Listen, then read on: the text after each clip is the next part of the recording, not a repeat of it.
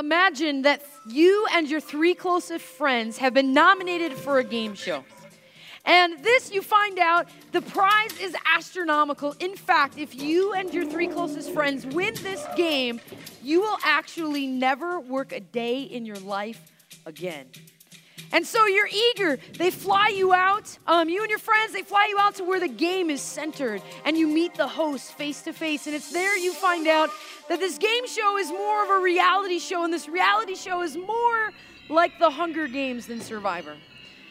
Your heart begins to pound, and you think, I gotta get out of this. There's no way I can do this. And you, you argue and you debate, but you find out that this game is hosted by terrorists, and there's no way out. You listen closely to the rules as they're explained, trying to pick up everything you can that gives you and your friends the best chance of survival. But the moment comes and you're helicoptered in above this jungle islands and you have to parachute down and your friends go first and you're the last one from your team. And the pilot hands you a backpack with supplies. And then you then he looks at you and over the noise of the chopper he yells at the top of his lungs that there's a map in the bag that's not supposed to be there. But it's in your bag and your bag only and it's because the architect of the island knew that this was going to happen and he wanted to give you the best chance of survival. And so he said, Pay attention to the map. And you can tell by the look in this man's eyes that he is not messing around. You jump, parachute down, you land by your team, you gather up, you dump the backpack. You're digging through, you're seeing what supplies you have to try to survive in this game, and you find the map. You unfold it, and you start to look at it.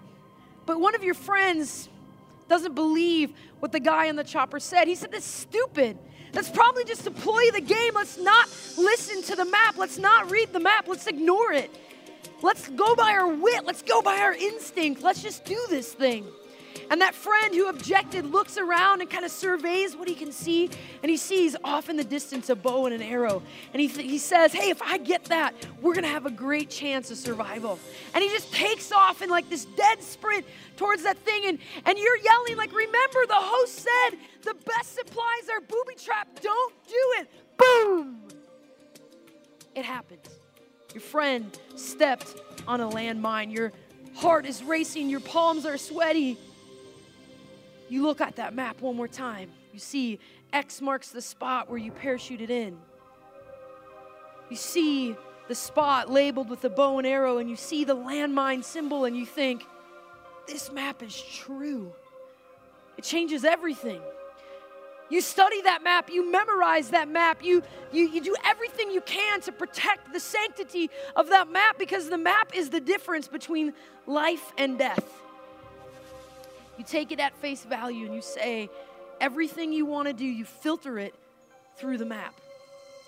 What if I told you we are contestants in a reality show? That really life on this planet is a giant test. And everything that we're doing is as we're going through this journey, and that we have been given a map. A map by the very one who created this planet, who knows how this planet works. And he said, This is the roadmap to navigate your life through this planet. It's the truest guide. And It's called the Bible. And the Bible has the words of truth, and it lets us know where the booby traps are. It lets us know where the landmines are. And it lets us know where the best supplies are to, to go through this life. The Bible is a true roadmap that teaches us to avoid the pitfalls and head to the direction that we need to head. Yet there are people in this life that, like our friend in the example this morning, say, let's live by our wit. Let's live by our own understanding. Let's live by our wisdom and let's just not trust that thing. A lot of people, like our friend in the example today, think that the Bible's old, that the Bible's outdated, and it's not trustworthy. But today we're going to take a look at the truth of what the Bible is. And the Bible actually warns us that some people would do this in regards to the scriptures. Proverbs chapter 16, it says, There is a way that seems right to a man, but in the end, it leads to death. The Bible tells us truth and it teaches us how to live. And it's designed to point out those blind spots and those dark corners. It's designed to warn us about things we cannot see so that we can avoid them. It gives us the necessary supplies for this journey called life. And each one of us has a choice. about how seriously we're going to take the map. There's really three ways people look at the Bible. Way number one is they think of it as like a religious folklore. They think of it as maybe it has some moral value or some religious value, but it's usually in their in this first group's mind a way people religious people manipulate other people. And some people look at the Bible as like a collection of human writings, and they give it no more weight or credibility than Grimm's fairy tales. To them, it's filled with inaccuracies, and they tend to believe that the Bible's been tampered with and is not a reliable guide for life. There's a second group. And a second group is kind of somewhere in between. This second group thinks it's a good book with good ideas and some opinions, but it has flaws. To this group, the Bible is a good read, but you filter your decisions through your own understanding, your own insights into life. They have a casual view towards its authority and its, and its value. Now, they may have a relationship with Jesus Christ, but they think that their own understanding or their own opinions will trump it when life decisions have to be made. And then the third group. The third group of people treat the Bible as the authoritative Word of God, by which all decisions, ideas, and values are measured. To this group, the Bible is recognized as divinely inspired and written and as a source of truth. The Bible is regarded as that roadmap through which we go through life. It's designed to help us identify that Jesus Christ is the Messiah and the sacrifice for our sins. And the Bible to this group points to salvation through Christ and tells us how to live on this earth until we meet the Almighty God face to face. Now, I certainly believe, as do all the pastors at Fellowship Church, this third stance on the Bible that the Bible is the authentic, authoritative Word of God. And if we're going to have enough confidence to make our decisions based upon it, we've got to actually like look at the authenticity of it. We've got to look at the accuracy of its claims if we're going to say we're going to live by this book. So we have to we have to scrutinize and we have to study it in an in-depth manner. I took the liberty of doing that all for you. And I'm going to share some of my findings uh, with you this morning to help you understand how the Bible has been preserved throughout the generations and what reliability we can find in it. Now, many people know that the Bible is the number one best selling book of all time. It is the most studied and the most scrutinized book in the history of the world. It stands up to all its critics. And even amongst religious books or holy books, the Bible is in a class of its own. It's really a collection of 66 books, and it was written by um, 40 different authors over the course of 1500 years. And these authors, from a human perspective, they lived on three separate continents Africa, Asia, and Europe. And they had a variety of professions. Some were shepherds, fishermen, some were kings, some were military men, some were royal taste testers, some, one was a medical doctor, a tent maker. They wrote from a variety of settings. Some wrote in palaces and some wrote in prisons. And although these books cover numerous topics, the continuity is mind blowing. There was no way, because the, the authors lived over 1,500 years, that they could get together and have a conference and, and design an outline and be like, okay, I'm going to cover this part and you cover this and, and, and kind of create a continuity um, through an outline. It never happens. It was impossible for it to happen, which lends us towards the idea that God Himself designed the continuity of the scriptures and lets us know through its authenticity that He Himself authored it through these people. There's no contradiction in its thousand pages. Now, 1 Peter chapter 1, verse 20 says, knowing this, that no prophecy of Scripture is of any private interpretation. For the prophecy never came by the will of man, but holy men of God spoke as they were moved by the Holy Spirit. So, what this is saying is no person writing the Bible, of any of those 40 authors that we talked about, decided what to write. But it says they were moved by the Holy Spirit. It's the Holy Spirit that spoke, inspired, and breathed and moved through them.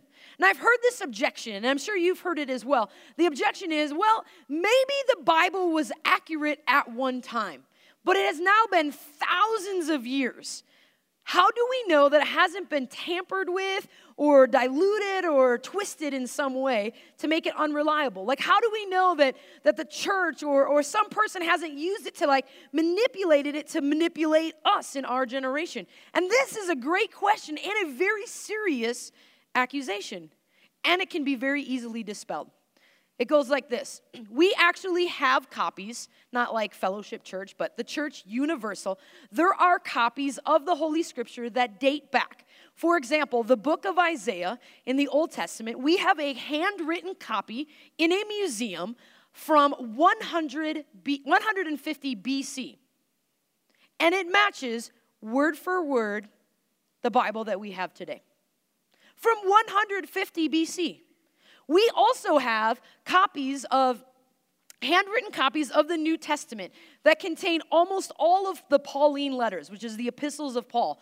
Colossians, Galatians, 1 Corinthians, 2 Corinthians, Philippians, the majority of the Pauline epistles, we have copies of them in the New Testament dated 100 AD.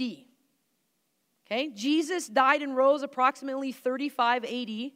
So, right around when these books were being written, we have copies that old preserved. And we can compare, if you want to study the Greek and the Hebrew, and you, you can compare word for word the oldest copy from 100 AD to today's. And you can see that what the Christians read in 180 is what we are reading today. No editing, no diluting, no tampering. There are actually 6,000 copies of the New Testament that date back to the first centuries that prove to us that no tampering has occurred. And they're preserved in these museums. Like, if you doubt me, buy a plane ticket and fly to Europe and travel to the museums that secure these particular documents and read them. You will have to learn Greek and Hebrew meticulously so that you can compare verse for verse, word for word throughout the scriptures. And my friends, it has been done by Christians and skeptics alike. And they agree that the documents that we have show perfect uniformity. The Bible has been preserved throughout the centuries, painstakingly preserved for believers of every generation. It has not been tampered with for human game.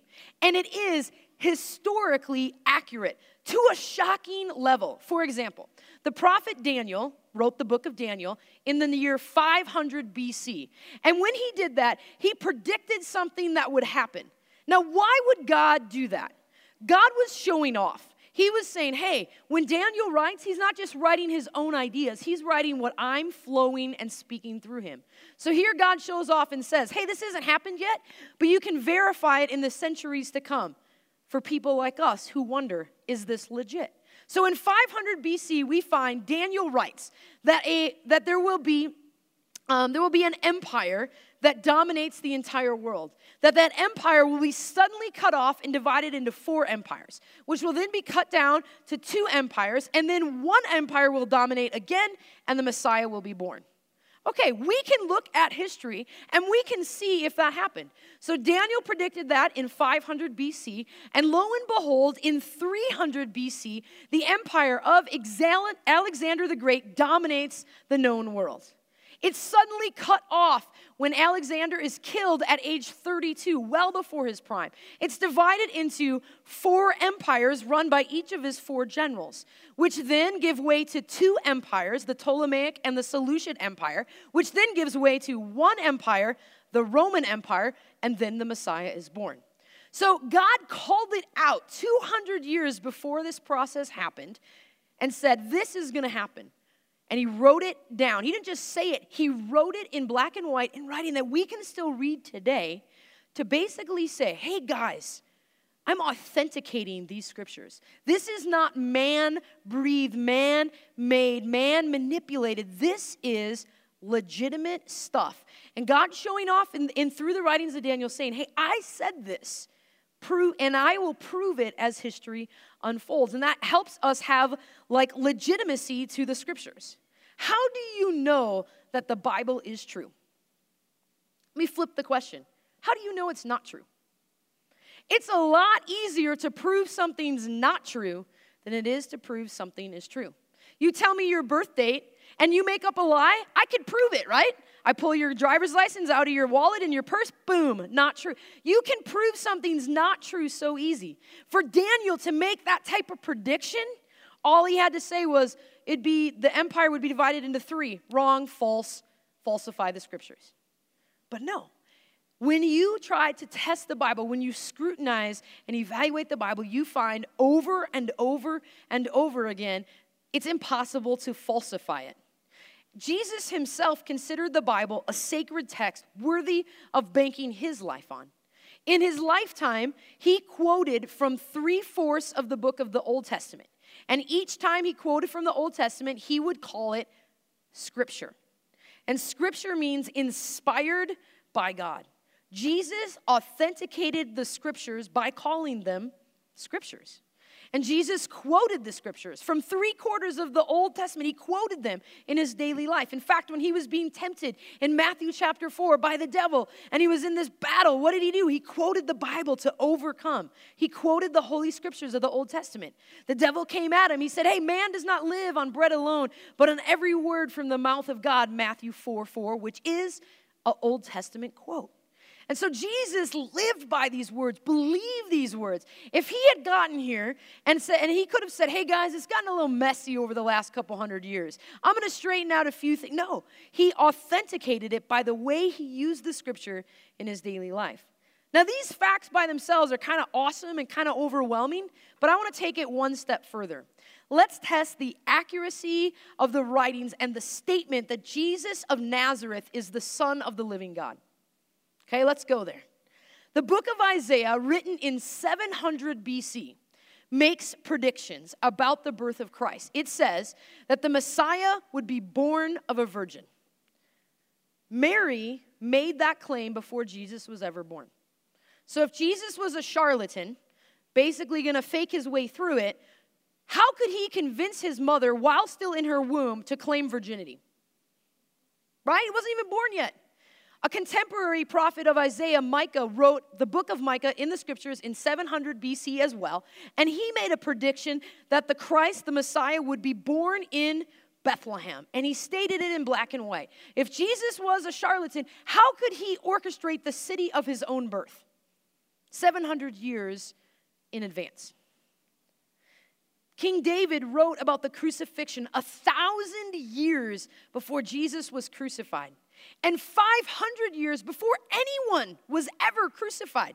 The first documented crucifixion is in 497 BC.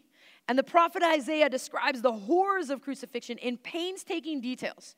So then Jesus comes, right, and he gets crucified right down to the specific details about his crucifixion, are predicted by David a thousand years, Isaiah 700 years before. How does one orchestrate or prearrange to have themselves crucified between two criminals, one on his left and one on his right?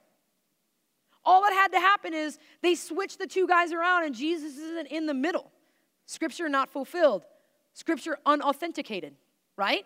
How do you prearrange for that? How do you orchestrate that? A thousand years predicted in writing before Jesus was ever born. How does one prearrange to have the criminal on his left and the criminal on his right's legs broken, but not his own? How do you orchestrate to have the soldiers that are crucifying you gamble for your clothing right in front of the cross? But it was predicted in the Old Testament and it occurred in the New. How does one prearrange the very day of their execution by crucifixion? Because the very day Jesus was nailed to the cross is called Lamb Selection Day in Jewish tradition, which means it is the day that the sinless, spotless Lamb of God is to be sacrificed to take away the sins of the world. How do you pick that day as a condemned criminal? You cannot. And all of these things point to overwhelmingly that there is no way that Jesus could fake himself being the Messiah by like reading the book and making a list of all the things the Messiah had to do and then checking them off. You can't check that off. You can't orchestrate that. You can't fake that. The scriptures are authenticated through history and fact. Dr. Bruce Metzger from the Princeton Theological Seminary makes this statement after you take the 20,000 lines of the New Testament, it is safe for any scholar to say that 99.6% of the Bible has been corroborated by other historical documents. Obviously, the Bible was not the only book written thousands of years ago. We have an author named Josephus, who is a historian of Jewish tradition, who just writes tons of stuff about what was happening. His writings, not the Bible, over and over confirm what the Bible says. The Roman Empire kept meticulous records of money and roads and censuses.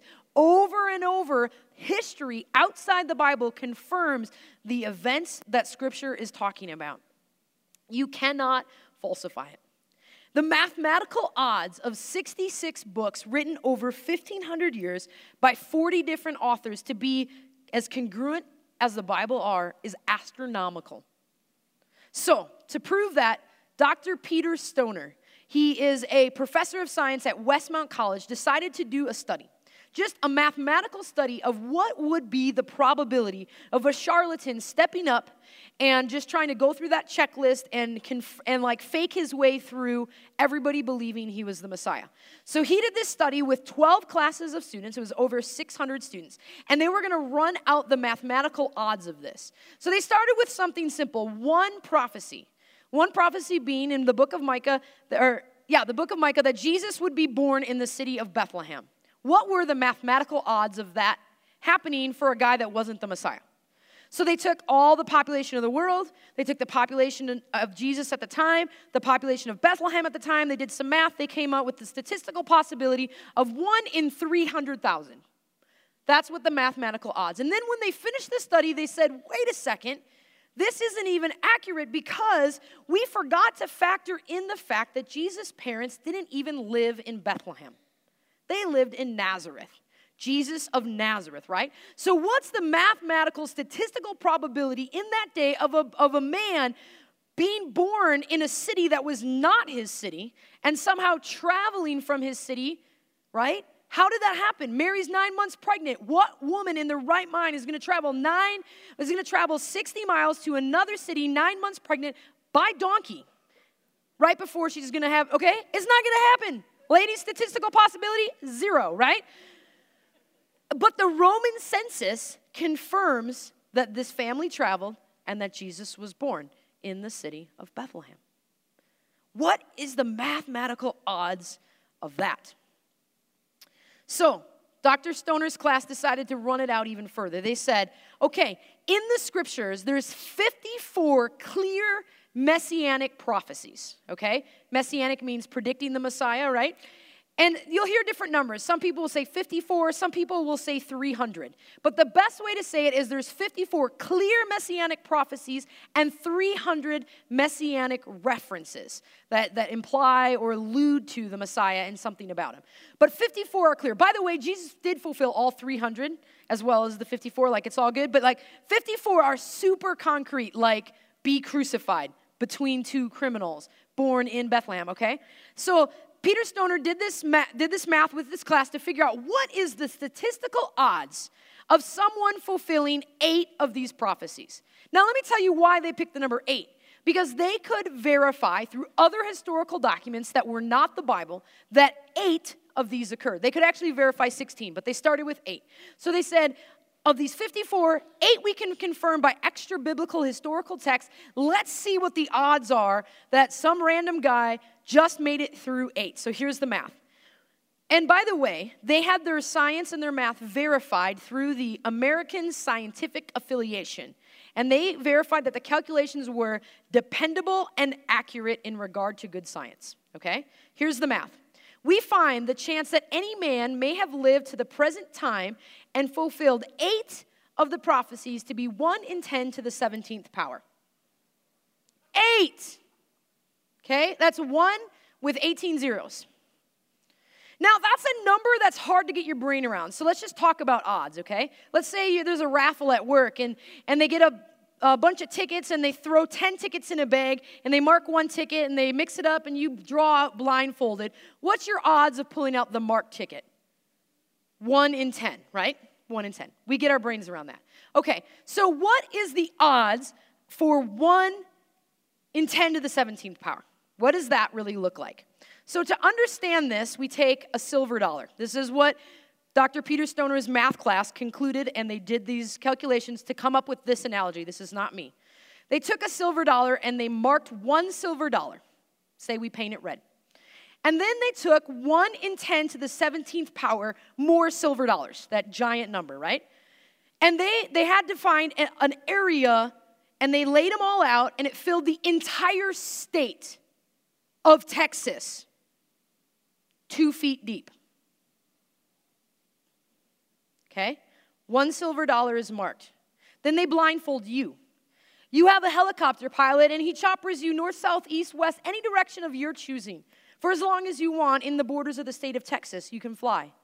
When you say he sets the chopper down and he lands and you get out blindfolded and you dig around, you can take one from the surface or you can dig all the way down to two feet and choose any silver dollar you want. The chance of you pulling out the silver dollar we marked is 1 in 10 to the 17th power. Not gonna happen. Right? What are the chances of a charlatan fulfilling eight of 54 messianic prophecies. That same odd, okay? But Jesus didn't just fulfill eight. So they can confirm that Jesus fulfilled 16 through other historical documents, leaving the Bible completely out of it. So, what are the odds of one man from the beginning of the prophets through to modern day fulfilling 16 of these messianic prophecies? Dr. Peter Stoner says the chance that one man would fulfill 16 of these prophecies is 1 in 10 to the 45th power. That's the number. 1 followed by 46 zeros. Okay? So, what is that? How do you make that number real? Let's go back to our silver dollar. Now, this time, you can't just spread them out across the state of Texas. You would have to create a solid sphere of silver dollars. Silver dollars from the core all the way to the crust. And this sphere that we create would be 60 times the diameter of, I think I'm to say the earth. 60 times the diameter of the earth, the distance from the earth to the sun.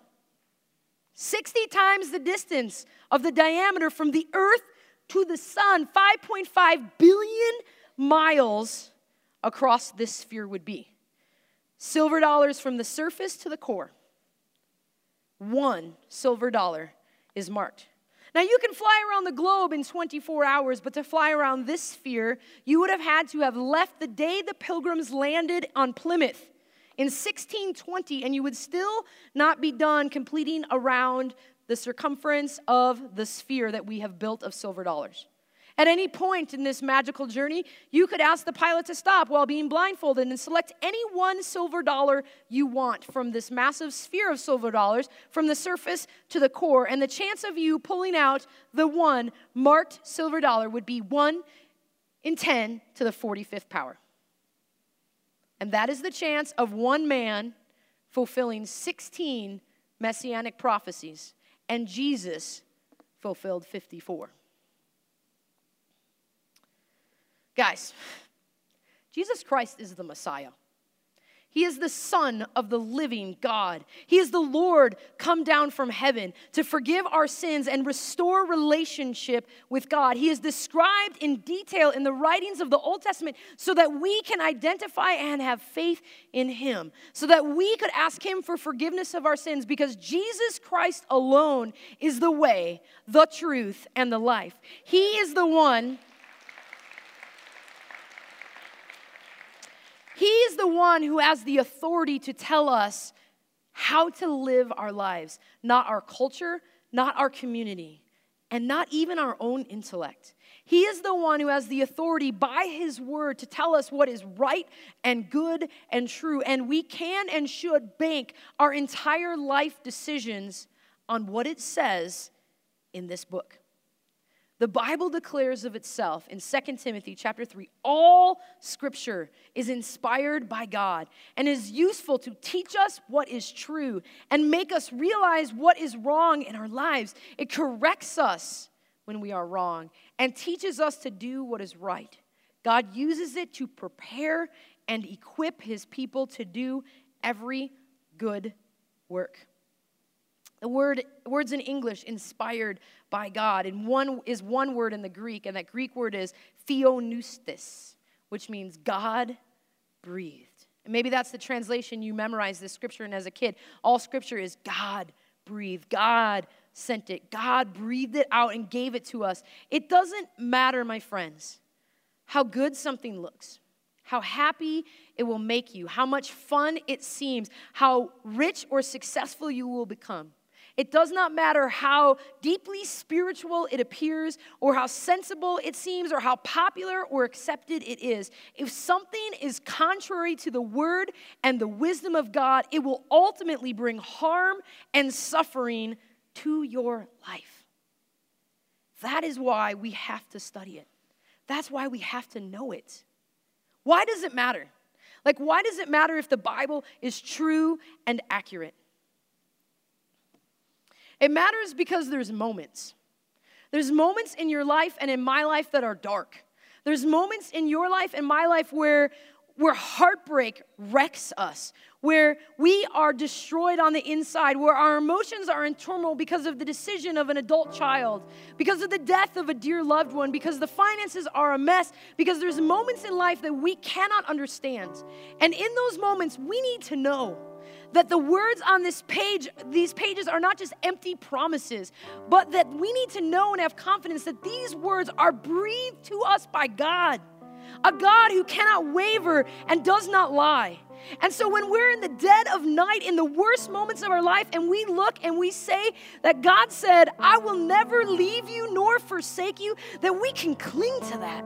And we need to be able to turn the page. And when it says that I will provide for all of your needs according to my riches and glory, we need to be able to cling to that and believe that with all of our heart. And we need to be able to turn to Isaiah chapter 40, verse 31, and see that when we need strength, that He will renew our strength like wings of eagles, that He will lift us up. And we need to know that in this world, Jesus said, you will have trouble.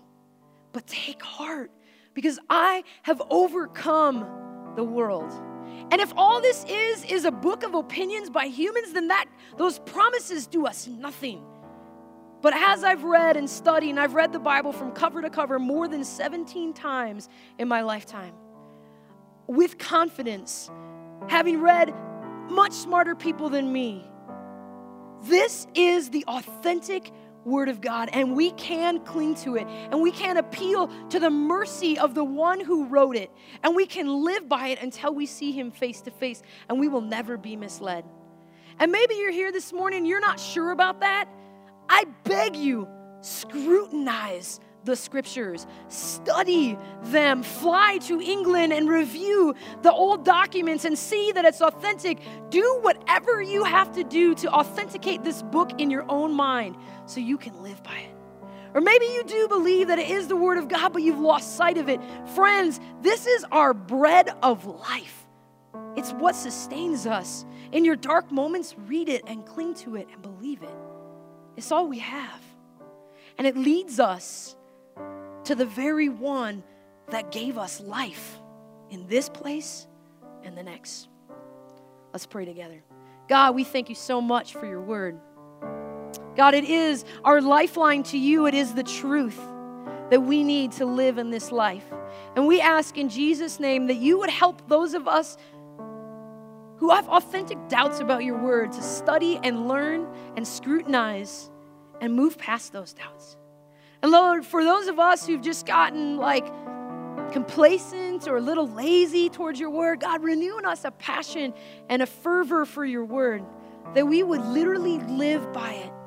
That we would be inspired and encouraged by it. We'd be corrected and redirected by it. We'd be convicted by it, God. And we would order our life around its principles. God, we know that you gave it to us and you painstakingly preserved it for thousands of years so that we could have confidence in it. And we thank you for that. In Jesus' name we pray. Amen. Well, guys, we love you, and we'll see you next Sunday.